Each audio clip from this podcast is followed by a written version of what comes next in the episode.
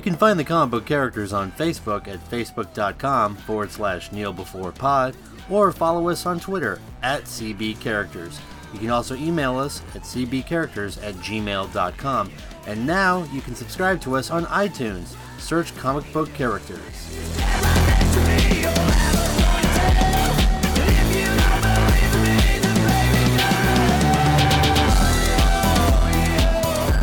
Hey everyone out there in the CBC universe, it is your friendly neighborhood podcaster Alfred, and as always, I've got my gracious co-host Chris, the creator Cossidus. What's up, man? How you doing? Hey, man. And this week we have a special guest. I am, of course, talking about the proud rebel scum cartoonist Marcus Rocco. How you doing, sir? Hey y'all, what's going on, guys?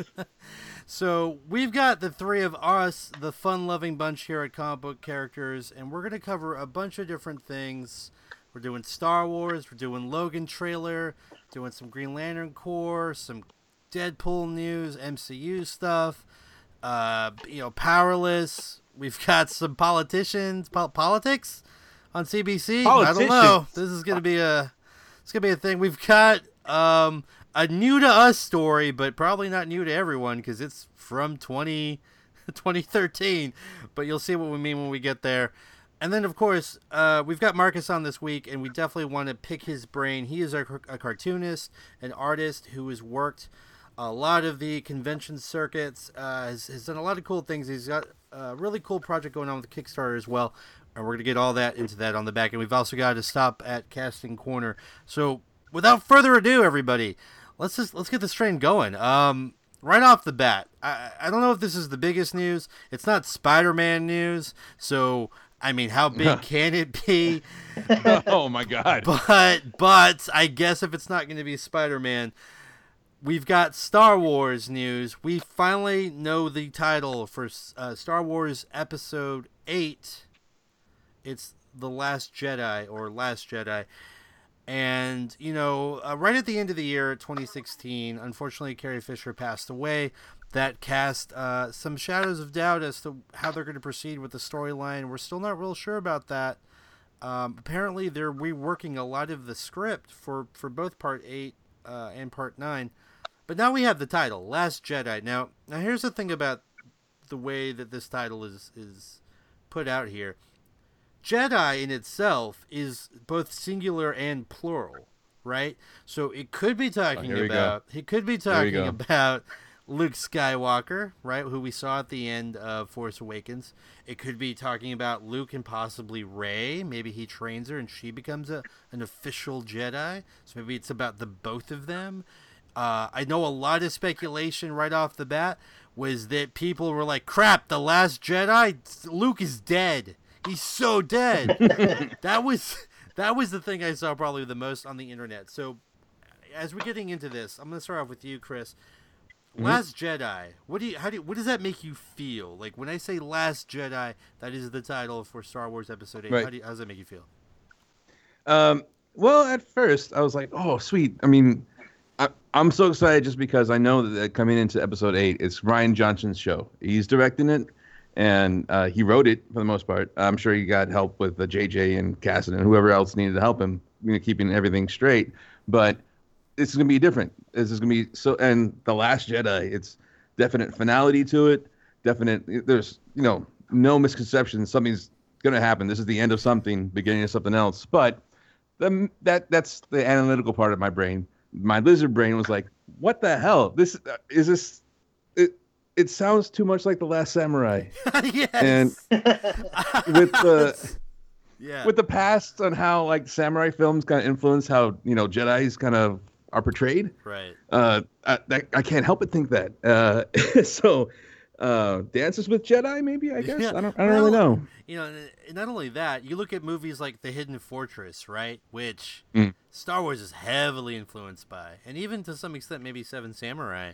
And like Mm-hmm. you said, like the the, the kind of uh, mythology of Jedi's a little is definitely influenced by samurai culture in some in some aspects. Right. So, it's not straight. It's not the straight Bushido code, but it's pretty close. So I'm wondering, like, where exactly does Tom Cruise pop up in this film? That is my question. and is he going to be running awkwardly at some point? Because that seems to happen in every Tom Cruise film. I feel like it's a Yeah. thing that's in his contract. He has to be running all the time, every time in every film. Marcus, what do you think about Last Jedi? What is that? How does that make you feel? What do you think that means for the franchise moving forward? I, I'll be honest with you. When I heard Last Jedi, well, first I just there were like new titles out. I clicked the link, saw Last Jedi, and I screamed like a little girl because I love Star Wars. Yeah. Hmm. And, you know, like I know a lot of people were psychoanalyzing what was going on, like what's gonna happen. I don't. I honestly, I don't care. What I don't care if it's Luke fighting Rey. I don't care if it's Kylo fighting Luke. I don't care if BB-8's gonna run around with his lighter lighting shit on fire.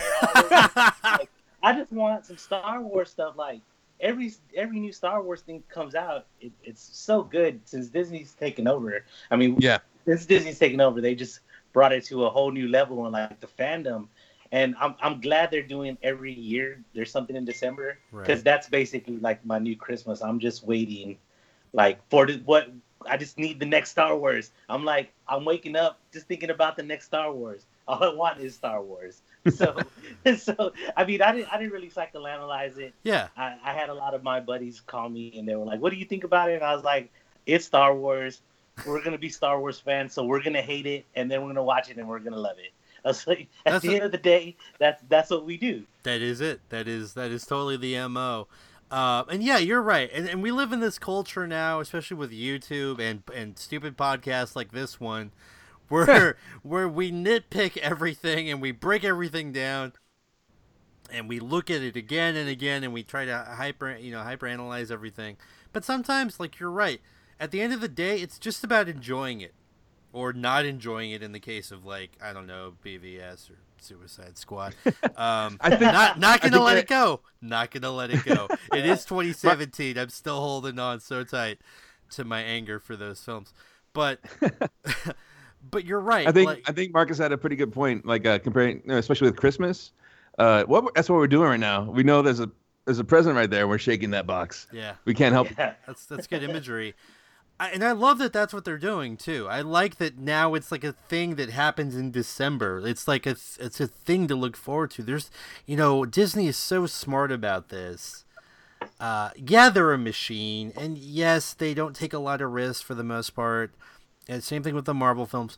But man, it is a well-oiled machine, and it's really good at making entertaining product. And uh, you know, I'm I'm really looking forward to it. Obviously, all we have is the title so far, but I think, I, and I like that it's kind of ominous, like you said, Chris. Like there's definitely a, a finality to it. Uh, like some bad shit's gonna go down in this film, right? It's it's gonna be a little Empire esque maybe. And by the way, just I know I'm not I'm like preaching to the choir here, but Rian Johnson is I think the perfect guy to do a movie called The Last Jedi. Like I just that that he's that's in his wheelhouse. I feel.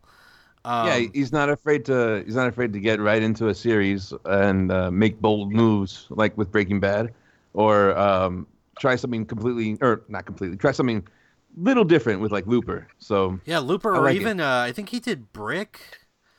Um, Yeah. and Brick is great too. Like Brick is real. That movie's a trip. If you guys haven't seen Brick, I highly recommend Brick. Um, There's one more thing I had um, on the internet. Uh, they have uh, kind of already th- thought about the ninth episode's title, Mhm. and I think it's going to be um, "From a Nap." Star Wars Episode Nine, "From a Nap." So it would be "The Force Awakens," "The Last Jedi," "From a Nap." oh, that's to get out of here. That's terrible. We're all we're all we're all getting swerved. We're all getting Sounds swerved. like, a, like a great children's series. I I'm on that. yeah, it's it's I got actually a gonna toddler here. I'm, it's gonna, gonna be. I'm gonna read you the Last Jedi from a nap again. it's gonna it's gonna kick off a whole series of those golden books. Uh, oh, series. Uh, speaking my language. I was thinking, I was thinking they're gonna call the ninth one a new New Hope. They're just gonna pander. They're gonna pander so hard to the nostalgic fan base. Just a new New Hope. We're just gonna give you what you guys want. We're not even gonna make this difficult for you. Um, Okay, so it's like switching gears to something else that came out very recently, and I'm real happy that we get to talk about this because as much as Star Wars follows a formula, and as much as like the Marvel films, the MCU films follow a formula to an extent, and I guess the DC films sort of follow a formula of despair and Zack Snyder. yeah. I mean, uh, anyway, I need to stop. Disp- I, I should stop disparaging on the DCEU. I can't. I can't do it. Maybe so Powerless will change my mind. We'll see. We'll talk about it in a little bit. Uh, but but this movie, this movie that's coming out soon in, in about a month, actually, about a month and a half. Uh, Logan, we get we get the newest Logan trailer that really features a lot of the. I believe it's going to be the Laura Kinney character. I think that's what her name is going to be in it, which is X twenty three in the comic book. Uh, she's the little girl. Uh, you know, if you're doing the Last of Us analogy, she's the, she's the little girl. Uh, but this film with this trailer, uh, just the tone of it, looks like it is breaking away from the X Men formula that Fox has kind of stuck to through thick and thin for the last 15 years. Uh, this this movie with this trailer to me shows that they are taking a bold step away from the things that we've seen before. And if this is in fact going to be Hugh Jackman's last uh, film as Wolverine, they're they're kind of going for broke. They're going for for a totally different uh, vibe. Marcus, let me ask you, what did you think of the Logan trailer? What especially stuck out to you that that, that either made you excited or maybe a little weary of maybe what's to come in that film? the first first the, the very first thing is I want to just give a hand to the Hollywood execs that finally realized little girls can be badass. Awesome. It seems like it seems like there was no little girl sci-fi um, shows, movies, books, and then all of a sudden, you know, Stranger Things hit, and everybody was like, "Whoa, Hmm. this is awesome!" Yeah. And now this uh, X23, yeah, I mean, she's kicking some serious ass in these trailers. Yeah. And the music to go with her, I mean, it, it, it just takes it to a new level because it's the uh, it's the oh shit moment, right? Like when something something happens that's not supposed to happen, and everybody stops and says oh shit. Yeah. So you see Mm. this little you know girl eating Cheetos and stuff, and then all of a sudden she throws that cashier, and you're Yeah. like oh shit. So I mean, I, that's my aspect of it. That's why I'm gonna watch it because I like the diversity they're introducing, and I, I, I hope that it stays that it stays along those lines that they you know um, stuff like this keeps coming out. Yeah. You know, as you know, as being a boy, you know, we had our heroes growing up. Um, you Yeah, know, we got He Man, should have their heroes as well. Transformers, and uh, yeah. I was Um, Rocketeer. So- yeah, okay, Rocketeer. Yeah, yeah. Um, well, you know, and that's a really great point. Uh, I think you could also add to the list Hit Girl, right? Uh, Yeah, From yeah. especially from the first Kick-Ass film, but that's even that is still a very new trend, and and I hadn't even thought about Stranger Things, but that is a great point. I love that we're seeing that. Like, it's not just the guys and the boys kicking ass. Um, you know, it's this little girl is maybe more vicious than Wolverine is, uh, the way it's portrayed in the trailer, and that's awesome to me. Chris, what did you think of the trailer? What anything stick out for you? Uh, let me see. Uh, the last scene that has uh, Patrick Stewart saying like she's nine years old and I'm fucking ninety or whatever he says. Yeah, Uh, just I mean if if the other previous f bombs in the trailer didn't already cement the fact, oh, and the, all the blood gushing from heads that uh that was gonna be rated R. It's just yeah, thank you, thank you for following Deadpool's lead. I mean, m- these comic book movies can be whatever you might, whatever you want them to be. I mean, uh, I think we keep up bringing up uh, Winter Soldier as like the big kind of uh, breakaway from uh, just being, you know, kind of, um, you know, a nice kind of house style, but it's like a, it's a spy thriller. So this one, definitely make whatever you want with this movie. Uh, it's the last, it's the last gasp for Wolverine. So I think um, making it as hard as you want is going to be great. It's going to pay off. it. You know, I'm gonna, and I'm probably not the first person by any means to, to bring these movies up in reference to Logan. It kind of has um, like a weariness about it that reminded me of Children of Men. Yeah. uh, with Clive Owen, right? It, it's got that kind of feel to it, and then a little bit of like Mad Max Uh, Hmm. and, I mean, you know what I mean. So like, it, I feel like it's like this hero's journey, but like it's bleak, it's heavy. Like he's done, he's tired, he's just wants out, whatever that means. He doesn't have to win. He can die. Kind of doesn't matter. Like he just wants out, and um, I think that's a really interesting story to tell with within the superhero genre. Like you said, I don't think that's something we've really seen yet. Um, I'm really hoping it's going to be good. It looks like it's going to be good. I am also excited that it's going to be rated R. Uh, just for me personally, the the th- the oh shit moment for me was at like kind of toward the end of the trailer.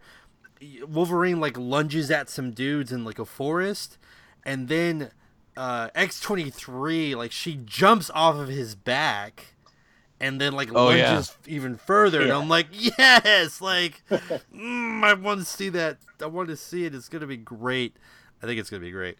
Um, so I thought we, you know, I- we're, sp- some spoiled nerds here, man. Like 2017. uh, in terms of, I, like, I the- did go. Yeah. I did like the uh, X Men shout out when he's going through that X Men book. Mm-hmm. and you know because I'm a super nerd, I was like, "What book is that? I want to own it." So I started looking, and it turns out those books are the book that he's flipping through is uh, is actually a fake book. Right, they're they couldn't use custom. the ri- yeah, they couldn't use a Marvel. They could well because they're not.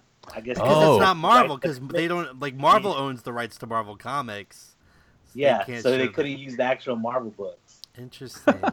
So I was like, I was a little let down about that. Yeah, that would've been cool. You know, that's the nerd in me picking, picking, picking like the smallest thing in it, the trailer, and be like, oh, But here, you know what? Here's a theory that I actually read somewhere, uh, and I don't remember where I read it. I'm sorry, I wish I could give the source. But they were basically stating that what if, because I mean, we've had like 15 plus years of X Men films at this point, right? There's a lot of continuity jumping. There's time travel.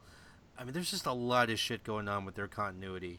So what I read was that somebody kind of proposed this idea that what if all the movies that we've seen up to this point, up to Logan, were the comic book versions of what really happened in the Logan universe. Huh. oh, that's a good theory. Cause, cause he even says in the trailer, he's like, "Uh, twenty five percent of this shit happened, and it didn't happen like this." Like when he's looking through the comic book, hmm and I think you see real quick a picture of him in like a, a costume, right? In in the comic in the movie. And so I was like, man, that would be really cool if they did that. Like I think I think that would be a really cool idea, even if they're not if they don't overtly say it, but if all of the stories that we've seen in movie form really just adaptations of these comic books within this universe. Uh, I I'm gonna go ahead uh, and roll. no, too much. I'm gonna go ahead and roll with that. I'm just gonna believe what I want to believe. I say There this you is, go. This is this is now true, and I'm gonna tell all, all my friends like this is this is what you should believe because I like the X Men and everything before this has been trash. Oh, So- hot take. Tell me how you really So- feel. so in order in order to uh to uh continue I'm just gonna roll with hey you know what it was all it was all a dream it was the dream sequence It was it was just It all was the all it was all the writers and artists of the of that of Logan's universe making comic books. Uh, I think it's a cool idea. I'm not saying that that's what it is. I obviously have no idea, but it's it's a No, cool, I'm No. cool thing to think about. that's what it is that's okay, exactly okay, Bar- what they- Vargas is in. Lock it in. lock, lock it It's in. That's exactly locked. what's gonna happen It's locked down. All right. Um. So okay, I think it's safe to say that we're all pretty jazzed about Logan. I, I hope it's going to be great. Another film, whenever this actually comes out, you know, and I, I say this, not trying to be pessimistic here. I feel like they're much kind of like the Gambit movie. Unfortunately, that this mu- this movie um, might not actually come out. And you know what? I guess in terms of what we're going to be talking about here, now would be a good time to jump into the car, go down the highway, find our favorite little uh, place to get a little bit of dessert, maybe some coffee or some tea. Uh, it's Friday, so maybe a margarita or two, who knows. I'm, of course, talking about Casting Corner. And that's, of course, the segment where we start talking about various casting rumors and things of that nature, uh, revolving, uh, you know, around all these comic book uh, properties, TV shows, and films. So the movie I'm talking about, totally belabored the point, is Green Lantern Corps. Um, so this film is supposed to be slated on the back end of the DCEU slate. I, I want to say it's like 2020 ish. Um, they they definitely haven't even broken ground on this one yet. I really think like Justice League has to do well, Wonder Woman has to do well, Aquaman and Flash. Like all of those films need to do well in order for this movie to even come out. And you know things shift and move around all the time, so maybe that maybe this one doesn't even make it to the light of day. We don't know, but what we do know is that apparently they have a master actor list that they're looking for in terms of Hal Jordan. Some of the names on the list: Jake Gyllenhaal or Gyllenhaal, um, Tom Cruise. Uh, who else? I should have I should have put the list in front of me. Armie Hammer. Armie Hammer. Armie Hammer. Uh, from the Lone Uh, Ranger. Bradley- Bradley Cooper. Bradley Cooper. Uh, Joel McHale And- from Community. The suit. Ryan Reynolds. And Ryan Reynolds. Oh yes, of course. Yeah. Thank you, Marcus. Ryan Reynolds, who was- The first two were great, right? So they were like, we should bring Ryan Reynolds back. Yeah, yeah. The the by the way, that that um if I'm not mistaken, the Green Lantern movie with Ryan Reynolds, hmm that's supposed to be in the Christopher Nolan DC universe. I think they're supposed to be in the same What? universe technically. Yeah. but it just did so poorly and it was such a shit show that they were like, "Nah, nope, just forget it. It's not a thing." So I think I think what's funny about this, I mean, obviously with the Ryan Reynolds, uh, like what? Like first of all, if I'm Ryan Reynolds, and I've got the Deadpool property and how much fun that is, and how much freedom Fox is giving him to kind of do as he sees fit with that particular franchise. I don't know why you would ever leave that to to jump into the mess that is the DCEU. I think you can cross his name off the list right off the bat. Some of the other Yeah, that's that's uh that's some executives' uh, twisted sense of humor coming through. maybe, maybe. Uh, it's so, it was one of those things that he blurted out while he's doing a line of coke, right? Like he just just a mad, a, a mad fever pitch, a mad fever uh, dream. but let me ask you, uh, Chris. I'll ask you first. Of those names, does anybody stick out to you as somebody you would like to see in a Green Lantern Corps film, either as Hal Jordan or maybe even a different character? Um, let me see here. That's man, you're looking at a hefty price tag with Tom Cruise. Uh, and dude's long in the teeth, not just tooth. He's long in the teeth. Um, you know what? I actually, I wouldn't mind Joel McHale.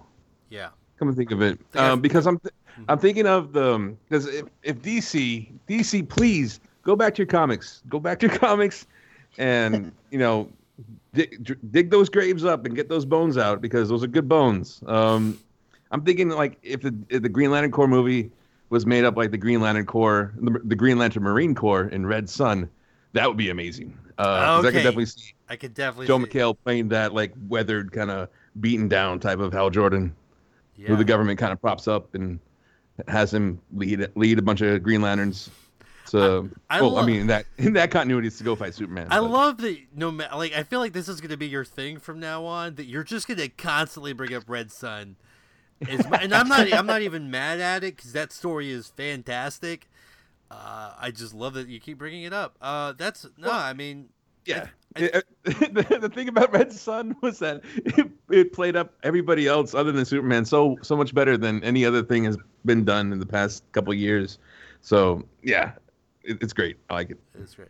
Uh, Marcus, what, out of those names, does uh, do any of those names, just of the ones that we discussed, uh, anyone stick out? Anyone that you would like to see on the big screen in a Green Lantern Corps film? I want to see Jake Gyllenhaal Mm-hmm. just because it has the potential to be really great or fantastically bad.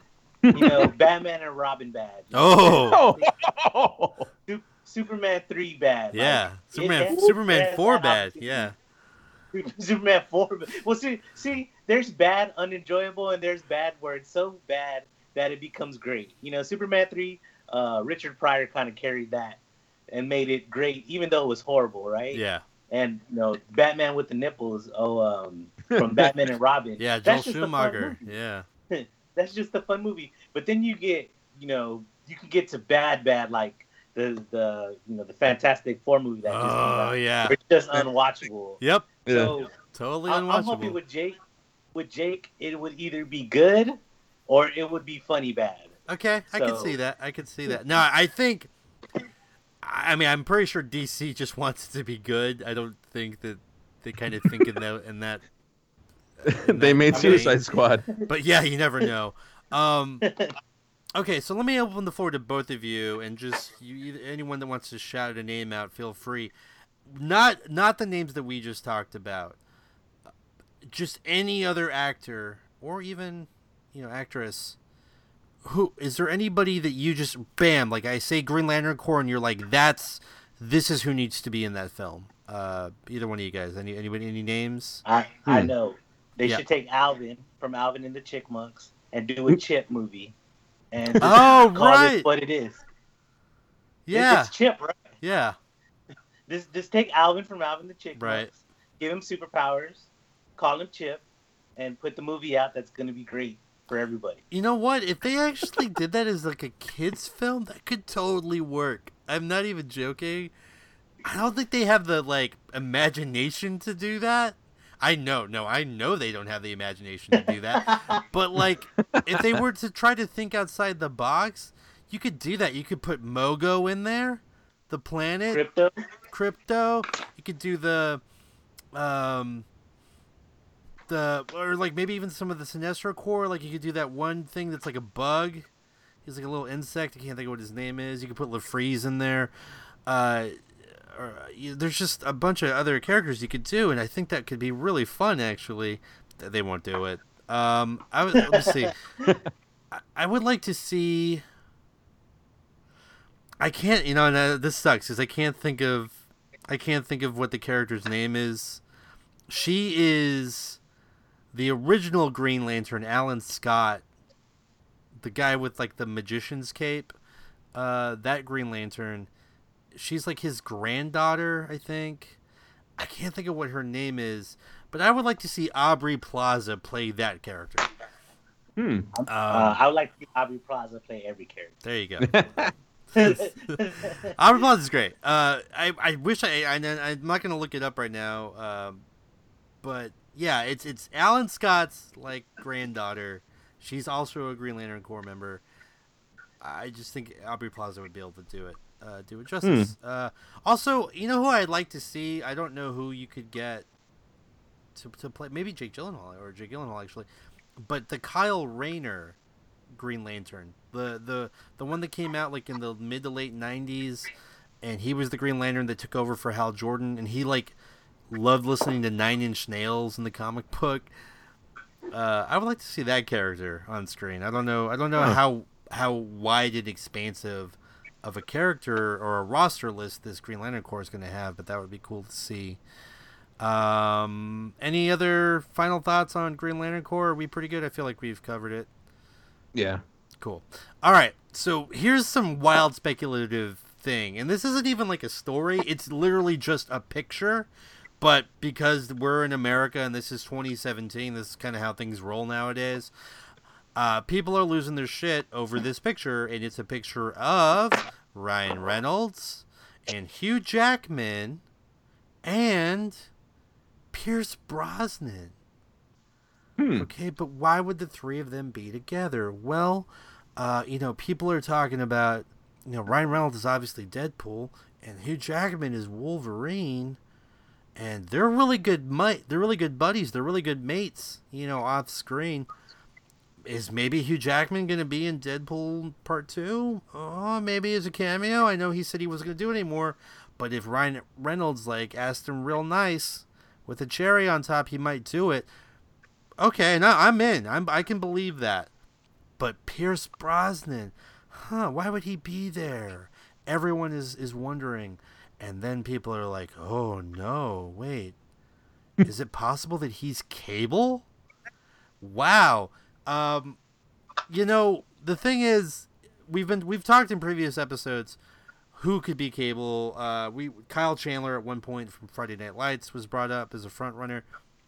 In fact, it's it's it's rumored that Tim Miller, the director of Deadpool one, left because they didn't actually want to use Kyle Chandler, and he didn't. You know, that's not what he wanted.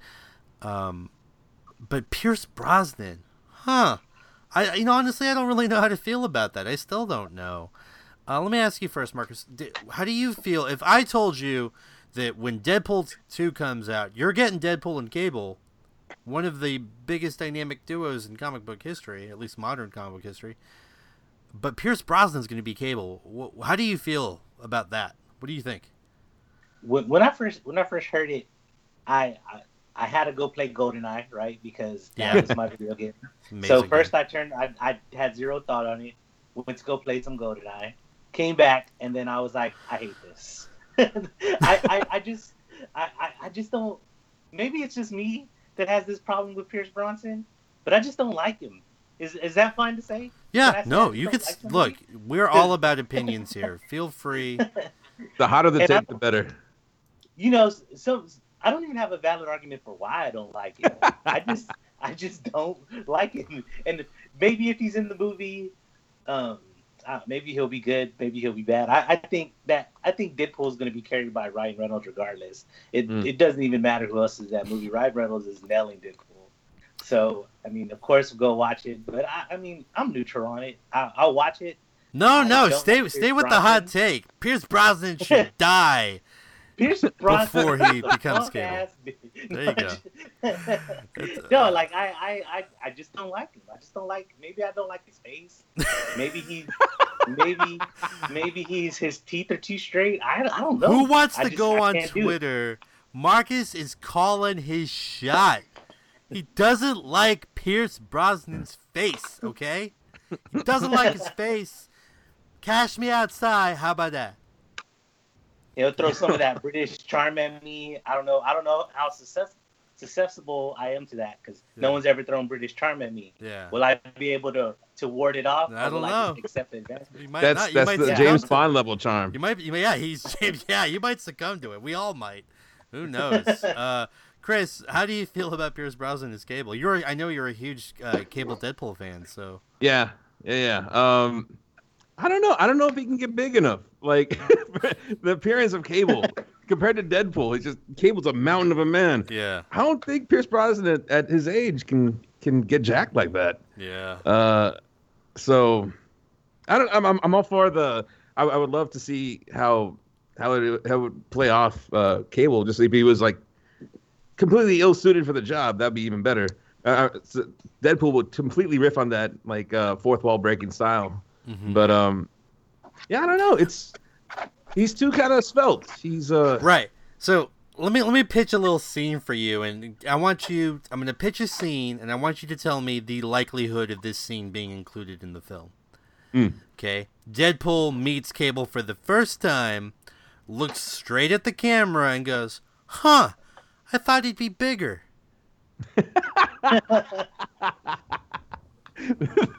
that would work. That that's that. I already sold it. See. That would be perfect. So like I mean that would they would that's in right like they would have to. Uh, I, I yeah I'm I'm kind of right with you though. I don't know. It's so I don't know how to feel about this. I yeah, I'm trying to think of the last time I saw Pierce Brosnan in a film.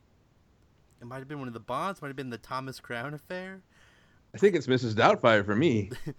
I just I don't know. It's so we- I literally just don't know how I feel. It's real strange. Um I guess we'll see. And the funny thing about all of this is it's all conjecture. We we have no idea. It was just a picture. They could have just been fucking around. Like nobody, nobody knows. Maybe they were just. I just sandwich. realized. I just realized why I don't like Pierce Bronson. Okay, I want to hear this. He stole Robin Williams' girl. Mm. Like Yep. Robin Williams is my boy, right? He's the genie. Yeah. He's Peter Pan. Yeah. This is like my best friend in the world. Yeah.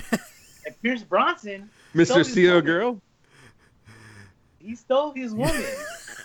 That's why he had to dress like a nanny and like take care of his kids because Pierce Bronson's over there putting that British charm on his woman. There you No, go. I There it is. it Robin is. Williams. It That's all makes sense now. So good. So good. I like so this. I get to come talk about comics and get a little therapy in my life. There we Right. go. That's what we're all about here at Comic Book One Characters. stop shop. Come for the comics, stay for the therapy. That's, that's We're what working. aim We're working out issues, comic book issues. Oh, get Oh. out of here! oh man. Um, okay. I, you know, honestly, I don't know if this. I guess this is considered a casting corner thing. Um, so we recently got word of kind of who's going to be included or who's confirmed for the MCU film Avengers: Infinity War. Uh, it's probably faster just to go over the people that are not included. if you just take everybody in the MCU films up to this point, right, with like the um, Mark Ruffalo version of Hulk, um, and they're all just everybody that's in it: Guardians, Ant Man, Avengers, but everybody. Okay, but the people that are d- not don't don't don't forget my homeboy. Don't don't you forget the Mr. Wong. Oh no! Yeah, no, he's God. Every time, man. Every, every I feel like every time you do that impression, we lose Well, you another know- listener. I I have to go back because, you know, maybe casting uh, Tilda Swinton as the the uh, the Ancient ancient One. was you know maybe maybe that was out of out of step, but I mean uh, maybe seeing two Wongs will make a right. Ah, there goes another one. That listenership is just dropping like the stock market right now. Um, so the Sad. people. uh, so the people that are not confirmed as of yet, and what I'm going to do is I'm going to list these people, and I'm going to ask each of you of these people who, if you could just pick one to be in this, who would you like to see in Avengers: Infinity War? If you could only pick one character. Uh, we've got the Defenders from Netflix, so Daredevil, Jessica Jones, Luke Cage, Iron Fist, each of those separately. Uh, Phil Coulson or any of the agents from Agents of S.H.I.E.L.D. Uh, Maria Hill, Jane Foster, Pepper Potts, Betty Ross, Thunderbolt Ross, and Ghost Rider, also from Agents of S.H.I.E.L.D. Chris, of those characters, who would you, if you could only pick one, who would you pick to to insert into the Avengers: Infinity War film? Oh man, uh, it has to be Coulson. Um, it would it would bring the entire uh, you know he's back. So the callback to Avengers. Um, I already have the dialogue in my head. It's it's he, he kind of pops in the scene and he starts talking and everybody kind of just looks at him slack jawed and then uh, he says, "Hey Tony," and then and uh, Tony starts starts going, uh, uh, with the I thought you with the thing and the stabbing, and then Coulson goes, "Yeah, me too," and then Ah. they move on. Kevin Feige, hire this man. He will punch up your script. He will punch it up, Russo brothers. Get Chris, the creator Cossidus, on your payroll. I I love it. I love that idea. Uh, Marcus, of the characters that I just named, who would you like to pick and insert into Avengers: Infinity War?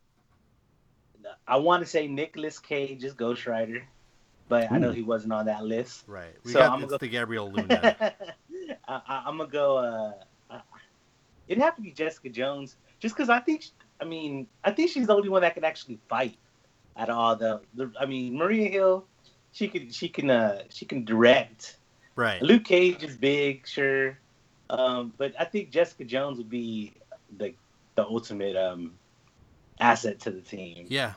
At least you know fighting Thanos because Thanos is all monsters as can be. Yeah. So, I, I and plus, I mean, I really like the Jessica Jones series, and I want more Jessica Jones. So, Well, I, yeah, I. I think we're getting to season two, so think you know we'll have that to look forward to. But yeah, no, that's an excellent choice as well. Uh, for me, oh no, okay, so this is just like realistically, I have no real reason, no reason at all, right? But just Here we in, go. in my heart of hearts, Chris, I think you know where I'm going with this. Yep. Fitz, baby, more Fitz. Get, take Yeah. Fitz from Agents of Seal. Maybe Fitz and Simmons. They're kind of at the thing, they're like a pair. Bring both of them in. Have Tony need to to get in touch with people on the ground on Earth while they're Oh. fighting in space, and maybe Fitz and Simmons have to like triangulate some kind of communicative tower to get everybody on the same page or whatever. Just more Or they Fitz. just- or they just give him a tricked out Shield Iron Man suit. There you go. Oh, There you the go. Fitz, the Fitz suit. The Fitz suit. The Fitz the Fritz Fracas suit. he's he's ready to go. Ready to join the Fracas. Uh yeah, I know it's unrealistic. There's no way that's gonna happen, but I just uh, want more uh, you know, I want more Fitz and Fitzsimmons uh stuff. I like it. I'm a fan. Uh let's see. Okay, so I, I think that covers us for casting corner. I mean technically I don't even know if that counted the last one. Because we didn't really it's not any new rumors, but whatever. Uh, say goodbye, Casting Corner. We'll catch you next time. Casting Corner. Ooh, that was real off key, guys. Real off key. oh man, that's why I do a talk talk podcast and not like a karaoke bar. Um. Anyway, okay, so this is actually pretty timely, and it's a definite departure from things that we've been talking about earlier. And and what I mean by that is we might actually talk positively about a DC property television show slash movie. Uh, I'm talking about Powerless, the new NBC sitcom that's going to be debuting this next week. I want to say it's on either Tuesday or Thursday. It's, it's definitely next week, and it's right after Thursday. Yeah. it's right after Superstore, which if you're not watching Superstore, it's fantastic. It's like Walmart. It's like if you work at Walmart. It's pretty funny. It's good stuff. America Ferrera's in it. She's hilarious. Um, but Powerless, which has a ton of people in it. Uh, it's got Danny Pudi from Community and Ron Funches and Vanessa Hudgens from High School Musical, I think, and Alan Tudyk is like the main guy, and he actually plays Bruce Wayne's cousin, which is weird. He's the CEO of a company uh, or division of Wayne Tech, I guess, where they develop um, inventions to help protect people uh, whenever there's like these superhero battles going on in the in the DC universe. So the thing about this show, and we watched the trailer for it, trailers, it's got a real lighthearted feel. It's a comedy. It's a sitcom comedy, and it's so different from Batman versus Superman, and so different from Suicide Squad. I'm really not sure how it's gonna function. If it were in the same universe as like Supergirl or Arrow or Flash, I feel like it would. I could do like in my mind I could make that jump. But this is way more than a jump. This is a giant leap to me. Uh, Marcus, you you got to take a little sneak peek on the trailer for Powerless. Do you think this is something that audiences are gonna gravitate toward and accept? Uh, or do you think I'm just maybe thinking about it too much? Do you think it's just going to be fun on its own and just something for people to watch week to week? I mean, I'm in for two dick, but don't, don't say that like five times. aren't, aren't we all? Wink. Uh, it looked fun. I, I, you know, I went in there not knowing what it was. I thought it was Marvel property named Powerless that has um, Marvel characters without powers. So that's what I was expecting to see, and I saw something totally different. But I'm on board. It, it, it looked good. It seemed to be, you know, funny and take a less serious side of, of, of, of comics, a less serious side, and for DC to take like a lighter take. I, I don't know how it's gonna work, but it, it does look good. It, it I mean, I might watch it and it's a total heap of fire, but it, it, it looks good based on the trailer. It looks pretty great. It is definitely a departure from what they're doing on the film side. So, but you know, that's what we've been asking for, right? Like we've been saying, quit taking yourself so fucking seriously, uh, DC, and, and, and have some fun with this. Like they're, they're funny books, you know. Like have some fun. Chris, what do you, what are your what are your thoughts on Powerless? Um, I think uh, I was I was actually really really happy with the trailer. Really happy kind of how it looks. Um, yeah, stylistically, it's definitely where it needs to be. I think, but, you know, with the bright colors, everything popping out. Mhm. Um, definitely kind of centered around these characters, uh, more of an office setting type uh, introduction to the superpowered world. Um, but I, yeah, the biggest thing that gave me kind of a moment of pause was just the NBC logo at the end of the trailer. Man, it, NBC has not had a good track record with these new properties that they keep trying to promote. Yeah. Um, so like you were saying, if it was on like CW or something like that, it might, you know, it might have a chance. You, you know, But, uh, yeah, sorry, go ahead. No, no, I was just gonna say, NBC, the execs, they need to kind of realize that this is a real stepping off point, and they can actually do a lot of uh, a lot of cool things. I think. I mean, especially with Ron Funches and Danny Pudi kind of uh, anchoring the comedy side of it, it's gonna be good. They definitely they definitely have some talent in this cast. And you actually you said something uh, that I want to touch on that it kind of had like this office feel to it. Mhm. And I and I got that too. I would feel a lot better about this show if the guys behind the office like Greg Daniels and and Mike Schur if they were behind this show. I I think that's maybe a missed opportunity. We'll see how well the show does. But I think if you could have gotten the guys who did The Office, who did Parks and Rec, to develop this show, I think you would have had a definitive home run. Um, yeah, that that that would be really really good. As it stands, we have the director who was uh, who did some Reno 911 911 uh, Children's Hospital. Reno 911 is a totally different Yeah, show. Yeah, it was, it was a dark dark day in Reno's history. Oh man. Uh, so it has that director yeah. and Ben Queen, uh, the writer for A to Z and Cars 2. Um, Yeah. I Working- actually actually A, yeah, A working Z- behind the camera. A to Z was a short-lived show on ABC. Uh, I watched the entire thing. I liked it. I'm a sucker for those kind of shows. There was like a little quirky kind of romantic comedy show with like a little bit of magical realism elements in it that was pretty neat. Um, but that got canceled. So uh, Cars 2. Uh, but No. But you know, let's see. We'll get you know we'll obviously uh, watch the episode and then we'll come back on the on you know on the podcast and either sing its praises or just throw it on the heap of everything else that uh that DC seems to touch. I hope it's good. Uh, another tire to the tire fire pile. yeah, and that fire's never going out. Okay, uh, let let's jump in real quick because I definitely want to give Marcus a lot of a lot of time to discuss what he's what he's up to.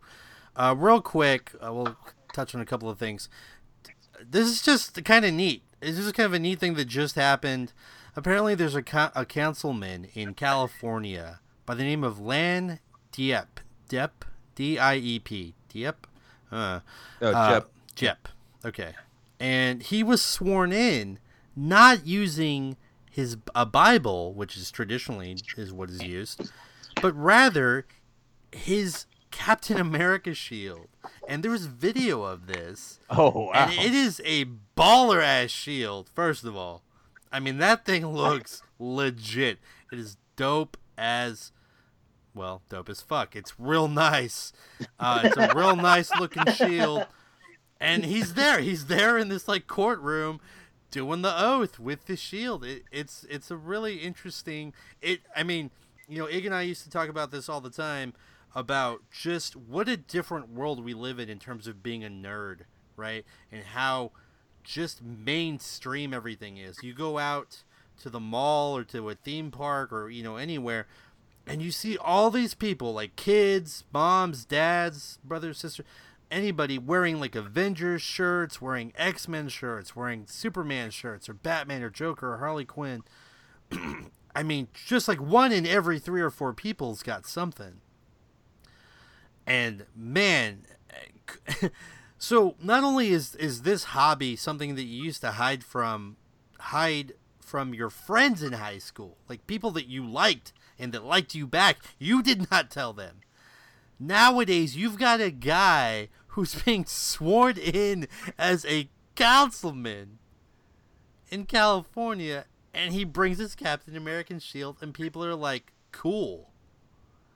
You know, I mean, obviously, there's a segment of the of the internet that's like, "What's wrong with this guy? Why wouldn't you use a Bible? God is going to smite him," and so on and so forth. But there is also a lot of people that are in full support of this and really think it's cool that he decided to do this. It's definitely something different. Um, I, I mean, I- I'll, I love it. yeah, I'll ask your thoughts really quickly on it. What, what did you think? Uh, right off the back, I, I loved it. I mean, the only thing that was missing was him turning around and punching a Nazi right in the face. like, that's that's what he should have did. Or maybe somebody He's spouting sworn off with- alternate facts. You know, But uh, yeah, no, it was awesome. Chris, uh, have you did you get to see the little clip of him doing it? It's it's it's just wild to see that that's a real thing. Like, Yeah, I, I have not, but um, it just goes to show that, like you said, uh, our hobby is mainstream now. I It's nice it- to see. It's, it's literally in politics. It literally is on a very, I mean, like on a smaller level, but it is there. On a Uh, bigger level, I, I think Hydra did take over at some point. so oh, that is. We could do a whole podcast about that. Uh, Hail Hydra, like you know, just like, yeah. Oh boy, oh boy. I mean, I, let's just say that it is not. It really makes sense now if you think about the Captain America storyline that's going on in the comics. That Captain America has been an agent of Hydra this whole time. You know what? Yeah, yeah. America is Hydra. Yeah, yeah. That makes sense. Seems like they were they were pretty spot on with that story story arc. um, okay, last thing I want to touch on before we shift gears into this, this kind of like uh, the Marcus. It's not a it's not a Marcus minute. It's a Marcus moment that we're building toward. Very quickly, this was actually brought to me by a listener, and I do apologize because I can't. it's time to go in the way, way back machine, all the way uh, back 2013. Yeah, well, here's the thing. I Had to can't. hop in the DeLorean. I can't even find the person that sent me this thing, so I feel bad about that. Like for real, guys. But it's a cool story. The thing is, it is a little weird because it is from 2013, but it's still something that I think is pretty neat. And we'll talk about it real quick, and then we'll. I think Marcus will be able to kind of segue into his his moment here, and that's that the first female artist to ever draw Batman. Again, this is from 2013, but I mean that's not that long ago, considering the history of Batman and how long that's been around. Like since, like I mean, it's like 70 years. Seventy something years. Um, Becky Cloonan, okay, got to do a Batman issue number 12 as a guest artist. First female ever to draw Batman. And uh, I got to read the article, and she, she kind of talks about how when she was four years old, her dad used to read Silver Surfer comics to her, and she loved it, and she always knew that this is what she wanted to do. And she uh, had been working in the comics business for like 10 years before she was able to get this gig doing the Batman thing, which is really cool. And, you know, here on Comic Characters, we're always talking about inclusion, getting more people to the table, getting more voices, getting more diverse voices in the art, in the writing, in the editorial positions, and you know, in the publishing positions, uh, on the comic side especially. And I think, you know, these these women these women marches that were themed around women that happened recently, um, you know, show that that that women definitely have a voice. And uh, you know, on one hand, it kind of sucks that it took till 2013 uh, for for Becky Cloonan to become the first Batman uh, female Batman artist, but she's definitely not going to be the last, and that's the important thing. Um, uh, do you guys? I'm, I'm going to segue this into Marcus. So, Chris, real quick, if, if do you have any thoughts on this? I know it's an old story. It's kind of weird. It actually was featured in the O Oprah magazine, which is also kind of Yeah. cool. But I mean, any other sentiments beyond what I what I just said? No, um, anytime you want to talk about a redhead, it's fine by me. There you go. Chris's misogynistic minute. Nah, I'm just, I'm just kidding. Um, ju- no, she's she, yeah, but uh, I think it's so cool. I think it's real cool that, that she was given this opportunity. I mean, obviously she earned it. It wasn't something that was just given to her, but like, Right. um, she's a Yeah, pro that- in that- this.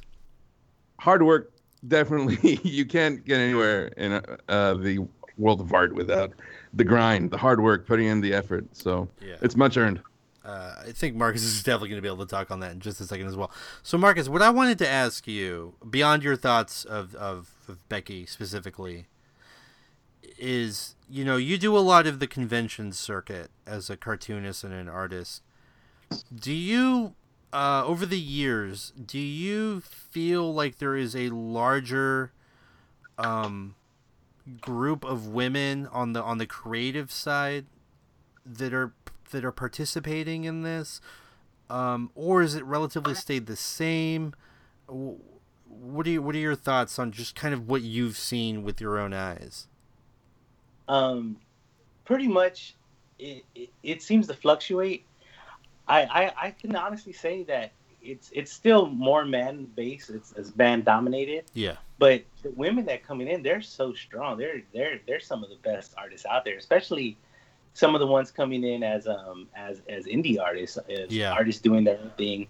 Um, artists and artist alley. Some of like my personal uh, favorites. Um, you know, Emily Rose. She's a local artist out of Dallas. She's really good. Um, there's there was a artist I met here in um, San Antonio at the last Alamo City Comic Con.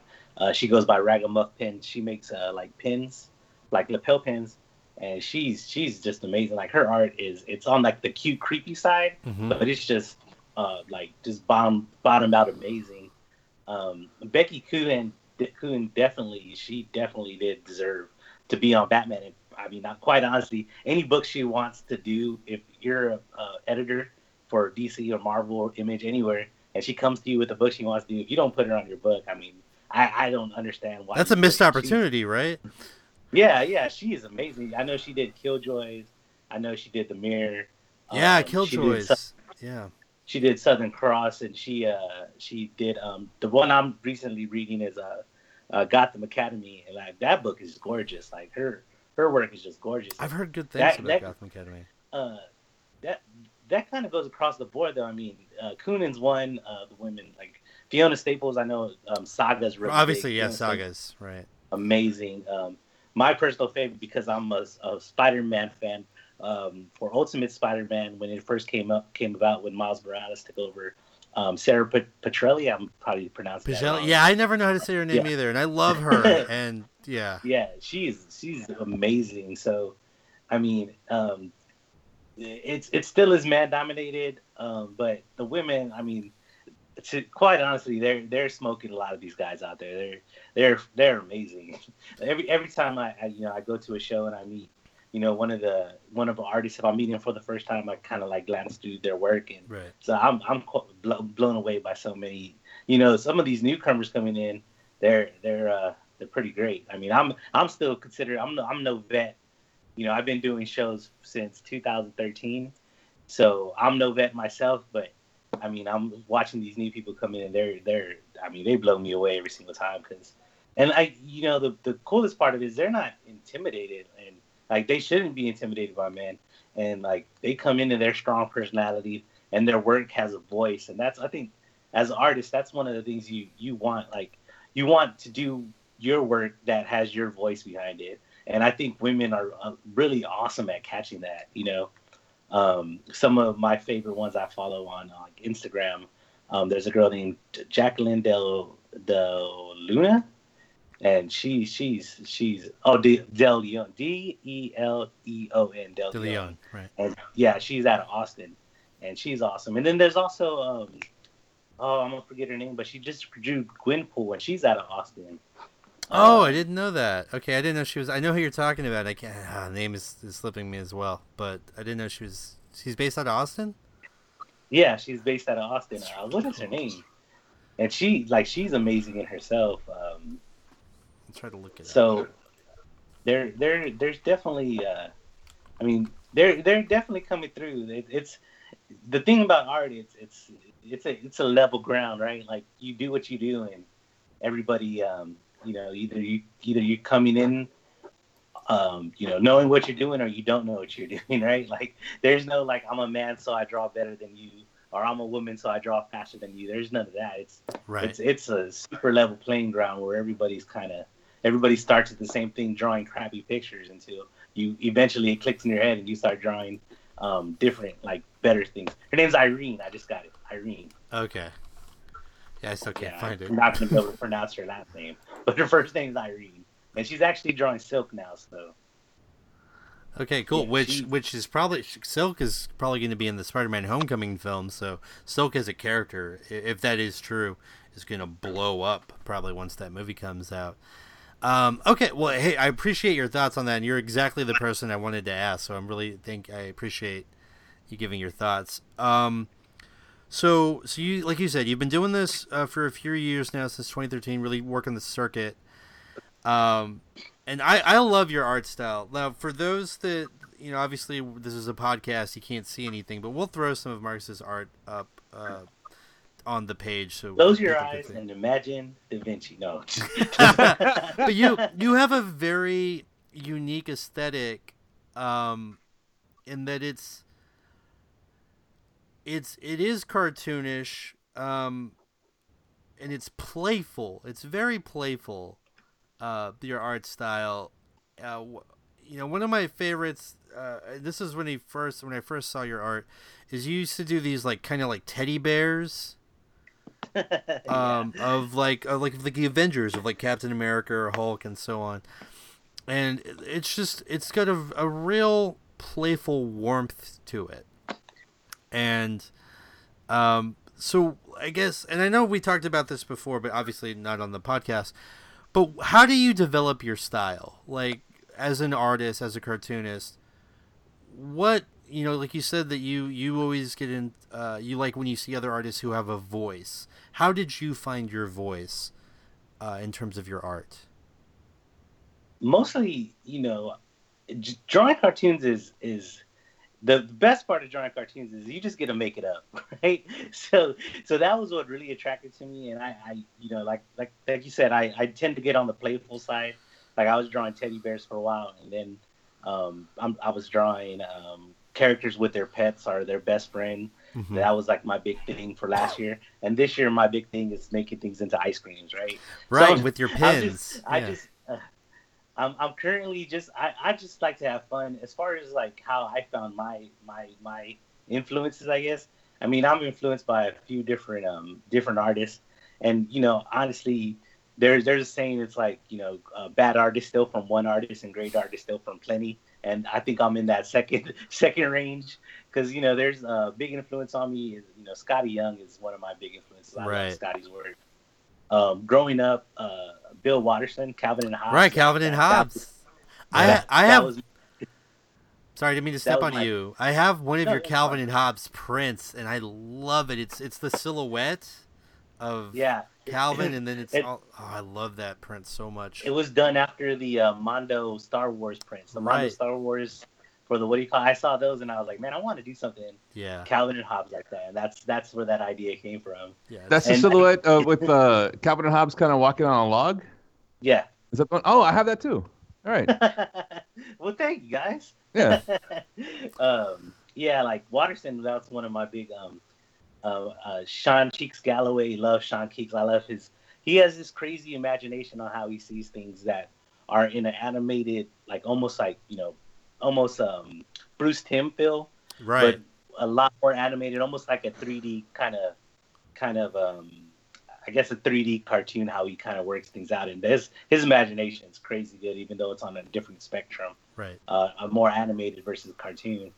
Um, other guys like you know going back, um, Tex Avery from I don't know, Right. Tunes, guys like that. Maurice Sendak, how he just kind of was sloppy with his work, but you know was still amazing, and he you know he wrote books and he drew his book, so that's yeah the world of wild things are of course i mean like yeah, Yeah. that's a classic i mean just an absolute classic and you know obviously Chuck Jones. Um, I, I I build my bodies. Uh, you know, little inner secret here. When I'm building bodies, I build them the way Chuck Jones would build bodies for the Looney Tunes with the ovals. That's versus awesome. like actual squares and stuff. Ah, I love So you ever trying to break down like my work, you can, you can so like you know those are like the foundation, um, and you know just just I, I, I honestly I just have fun with it. I, I don't I don't try to be too serious. Every once in a while I, I'll get draw realistic, but I mean it's there's too many so many rules when you draw realistic. hmm And I, I, I honestly just want to just take my imagination as far as it goes. So when I'm working on something, I was like, how far?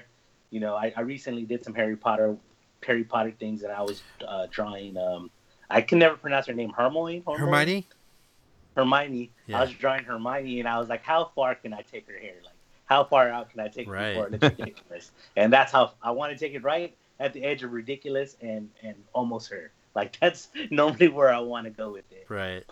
Well, that and actually that's a that's a good segue into what you're actually going to be doing this this weekend. We're recording this on a Friday, but this is actually going to be taking place tomorrow here in San Antonio, Saturday and Sunday. Uh, can you give us a little information about that? It's a it's like a, a Harry Potter festival, uh, arts Yeah, and crafts and things. Hogw- Hogwarts Arts and Crafts show. It's going to be at the Wonderland America. The Wonderland America has shows um, monthly, and they're always theme based. Yeah. So um, the ones I really like, I mean, I really like MonsterCon. There's a Star Wars one next month, which I'm 95% sure I'm gonna be at. and Yeah, you got to be the- there, man. Do you remember how Yeah, excited you were about Star Wars at the beginning? I, I, I still am. I'm, I'm getting all giddy. I'm getting all giddy. It, it makes me feel so good. It's like I tingle. That's good. That's good. So, But, but so that But, that's uh, going on um so tomorrow and Sunday. I think it's it goes from like what nine to five or ten to five, ten to Uh, six. 10, 10 to 7 on Saturday, and I think um, 12 to 6 on Sunday. Okay, It's, it's regular mall hours, right. uh, minus early closures. And And it is a free show, so. I mean, Free show, lots of free parking too. Yeah, uh, free I- parking, free show. I've been to these shows before. I love them. I love that they do these like very specific themes now. Uh, it really, if it's something that you like, like if you're a Harry Potter fan, you're gonna just love it. Like, I've been I've been to the MonsterCon ones before, and um, I think I went to one that was, yeah, I think one was Star Wars themed, and that that one was awesome. But there's just like you said, there's so many artists, there's crafts, there's cosplayers a lot of times. Uh. And there's vendors that just have like collectibles and things that are kind of centered around these themes. Um, so I wanted to ask you something, uh, and and just whatever pops into your head. but you you're you're Apples, like like rum. there you go. Wow. not quite. Not quite yet. Uh, you said you're not quite a veteran of cons, but you've been. I know you've done a lot of shows, um, including a Houston show. By the way, I just. Uh, I thought this was so cool, and if you want to talk about this for just a second, please feel free. But you actually got selected. Your art got selected for for for one of the badges for the three day passes at the Houston Comic Con, like their big Comic Con for Houston. Uh, that's so cool. How did you, how did they select you for that? Was that like a competition or? Yeah, yeah. So, uh, Comicpalooza, is, that's the name of the show. Comicpalooza, yeah, that was it. It's huge. They're they're I've I've done quite a lot of shows, but Comicpalooza is an advocate for local artists. They love local artists. So one of the things that they do to highlight local artists is they have a badge submission where you submit some art, and uh, based on you know the art they get, if they select your badge, they assign it to whatever badges they have. They have you know three day badges, Saturday badges, Friday badges, you know aliens badges this last year. And um, my I drew an Ant Man on. I, I watched Ant Man, not expecting much from it, as I think a lot of people did, and I came out loving that movie. And one of the things that really stuck to me is when he's riding on Thomas the Train. Mm-hmm. So I, I immediately went home and drew Ant Man riding on Thomas the Train, and that actually was select. That was the badge they selected, um, and it was a kid's badge. So every kid that got to go to the show got a badge, and With your art on with the it. art on Ah, it's Yeah. so cool. And- And you know, tidbit that was out really awesome was that um, that was actually my, my I have a, a toddler home. He's a, a year and a half, so that was his first show. So his very first badge he got to wear had my art on it. So Ah. I was, that, Oh, wow. that's like there's there's some priceless things in, in this life that, Dude. That this crazy con life I live. yeah. That, that that's one of them. the It was- it was feels. Oh my And then you know, god. Kids coming up to you asking you for your autograph and stuff like that was I was like I'm something like a celebrity. I mean I'm not really, but I'm something like it.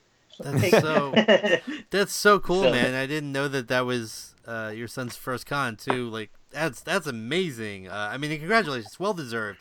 Like Chris said earlier, like these things are not given, right? They're they're earned. And uh, the question I had for you was, in all of your experiences, like you said, you've been to a lot of different cons. Has there been anything especially like weird or just kind of unusual or really funny that you got to experience either personally with a fan or a, a patron or possibly a vendor or anything like that? Like anything stick out? Um, there's there's a there's a few things. Um, one, I guess I would say the funniest, most like rookie mistake I ever did, and it was it was hilarious at the end of the day was, you know, as as I as we're kind of independent, we do all our own work, right? So we have to load up our cars, unload our cars, take them in, and you know, the first few hours of a show we're doing, we're loading in and we're setting up our tables, right? Mm-hmm. So um, I was setting up my table, and it's you know it's some physical labor, right? Like you're you, you're setting up your table, you're setting up displays, and so I didn't know it at the time, but I did the whole show, and I I carry a, a metal chairs that way I can just sit down behind my table every once in a while. I, I try to stand up and greet people and be interactive, right? Because I, I love being at these shows. Shows are so fun. I'm trying to be at the show and involved in the show, so I'm always standing up. Right. Well, I sat down and I immediately jumped up because I thought I sat in water because when I sat down it got cold. And when I put my hands to the back of my pants, I had ripped like my pants. so I was, you know, and uh, I, I, I may or may not have been going commando that day. Oh, so, so people that were walking behind me, and I guess, I mean, I don't know how long I had it. The only thing I can think is that I had it all showing. I was just showing neck and ass through the whole show. So that I think that was one of my. After that, I was like, you know what? I'm only gonna wear shorts. It's easier to work with, and I was constant. I'm constantly checking, like making sure that Why? doesn't happen. all the other all the other artists are like, why does that guy keep touching his butt? What's going on You know- there? No, nobody even told me anything. Like nobody was like, "Hey man, you got a big ass rip in the back of your pants." Showing ass everybody. Maybe they thought that was your maybe they thought that was your gimmick. Like, come for the show, like come for the art, stay for the free show. yeah, maybe, maybe they were like, Um, "This guy's moving some stuff. This must be his secret." This is this was this is how it goes a little faster than the rest of us. That's hilarious. Um, then so the last show, recent, yeah, the last recent show, um, Alamo City, I did Alamo City Comic Con, and I'm walking out talking to one of my buddies, and I had just bought a BB-8 and a um, a BB-8 Funko Pop. Mhm. So I'm walking out talking to my buddy, and he's like, "What'd you get?" And I was like, "Well, I got a BB-8 and a Rey Funko Pop." And the guy standing next to me is like, "Are you gonna bring that to me to sign?" And I turn around, and it's Brian Herring, and I just like almost like fell on the floor geeking out. Oh my uh, god. Yeah, it, Brian Herring is the puppeteer for BB-8. Yeah, yeah. And I was like, yeah, absolutely, I'll bring it to you tomorrow. And I tried to like follow him to his hotel room and like invite him out to do stuff. But but he was he was just like, oh, I'm just going to my hotel room. I'm gonna go meet some friends. Right. I'm like, I'm your friend, Brian Herring. I'm, I I'm can your- you, beers on me all night. Let's do it. But but yeah, that was one of like because he was just walking in the crowd like, and nobody nobody stopped and like you know recognized him or anything. yeah, I mean, And I think he would be kind of a me. hard person to recognize, but still, that's and the next day he actually and you know to keep good because I could have got him to sign it right there and then, but um, a lot of these people um, they um, they want money for their autographs, yeah. so it's always kind of kind of like a weird piece. Ask for a picture, ask for an autograph outside of the show, but um, uh, the next day when he was walking by my booth, he saw my art and he started talking to me and he picked up some of my BB-8 prints and he did end up signing that BB-8 for me. So that was oh, that's so that was magical Nice. That's, that's awesome. him and uh, him and um, the very first show I did, um, I, just Charles Fleischer, the voice of Robert Roger Rabbit. oh, okay. He, he came by my booth and he's looking. He's like, "This is some real cool stuff." And I'm looking at him, and my buddy's like, "It's Roger Rabbit," and I mean, I love Roger Rabbit, so I was like, "Can I get a picture?"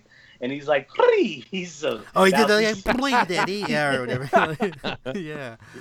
Uh, man, I used to annoy the hell out of my parents when that movie came out. I mean, I was like 10, 11 years. I was always trying to do the Roger Rabbit accent. I'm sure it was terrible. I'm sure it was. but I didn't care, man. I was talking like Robert Roger Rabbit uh, like almost every day when that movie came out. It was just nonstop.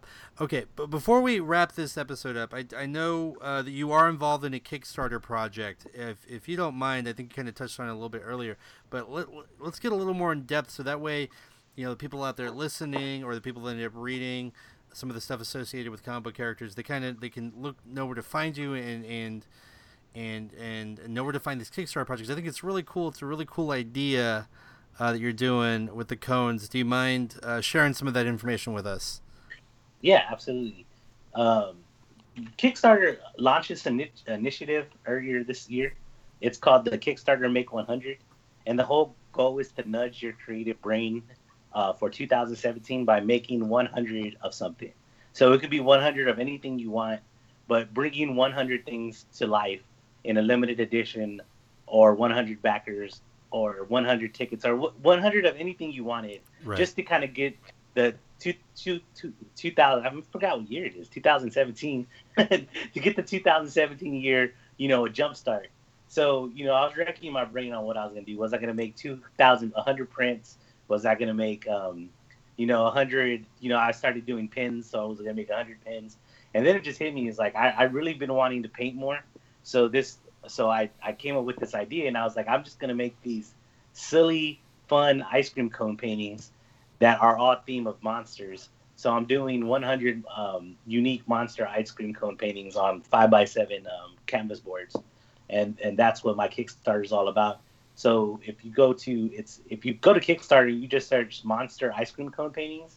You can actually watch the video of me designing some of them, and there's also some pictures up of some of the ones that I've done. I think I've done about six so far, and I'm just kind of posting pictures up there as I'm doing them and um, it's it's been it's been a blast. Just just being able to create this off the top of my head like i don't have no templates on what i'm actually going to do right. other than it's going to be an ice cream cone. Right. So putting tentacles on them putting 10 eyes on them putting polka dots putting stripes like it's been one of this is probably the funnest thing i've ever done as far and then you know painting is it's it's one of those things i've always really wanted to start getting into doing one of a kinds versus prints.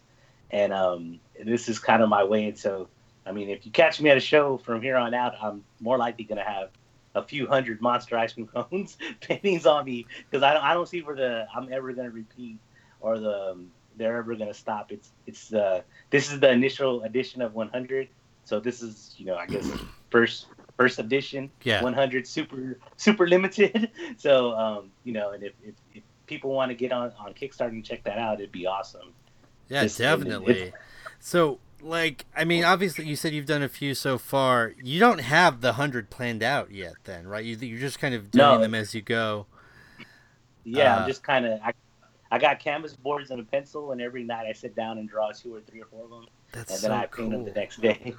like it's just kind of, and it, it's it's it's I mean it's an exercise in imagination, it's an exercise in creativity, and Yeah. it's it's to me it's a blast. And know, my my big thing about art is it's less about the art at the end and more about the journey. You know, more about about actually doing stuff versus getting validation for it Right. and like hmm. I'm having the funnest time of my life doing this.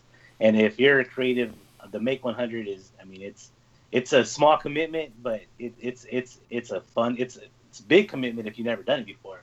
But but it's it's super fun just to say what what's a hundred of something I can bring into this world, and you know make you know make the world a little more beautiful at the end of the day, right?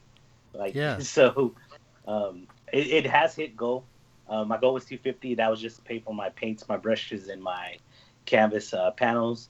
After that, everything kind of works its way out to pay for itself, so I don't really lose money.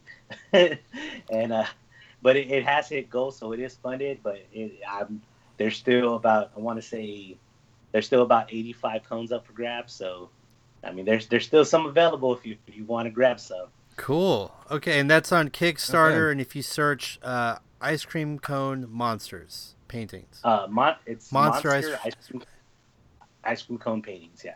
Or you could just, I don't know if you search it by name, but if you search it by name, you might be able to find it. now, Or even if you yeah, search the Make 100 hashtag, just search Make 100. Um, I am Kickstarter did approve my project, so it is on the Make 100 list. okay, there's so like it's 300 they're, they're, projects on that list. right, right, right. That like specific uh, grouping.